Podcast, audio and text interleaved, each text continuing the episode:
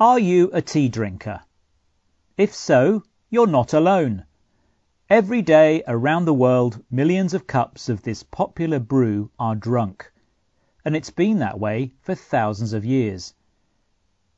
The oldest discovered tea is from the Han Dynasty, dating from 206 BC to 220 AD.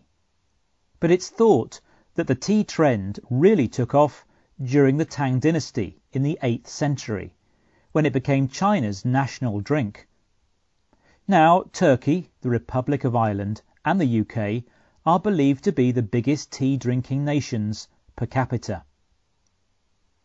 Tea is consumed in many ways slurped, sipped, or glugged. It can be poured from pots, infused, or brewed in the cup using tea bags, and it's this latter process that is causing concern. Research last year found some premium tea bags might be leaving billions of microscopic plastic particles in the cup. Scientists from McGill University in Montreal found that some plastic tea bags shed high levels of microplastics into water. However, the World Health Organization says such particles in drinking water do not appear to pose a risk. Most tea bags are made from paper, with a small amount of plastic used to seal them shut, made from oil.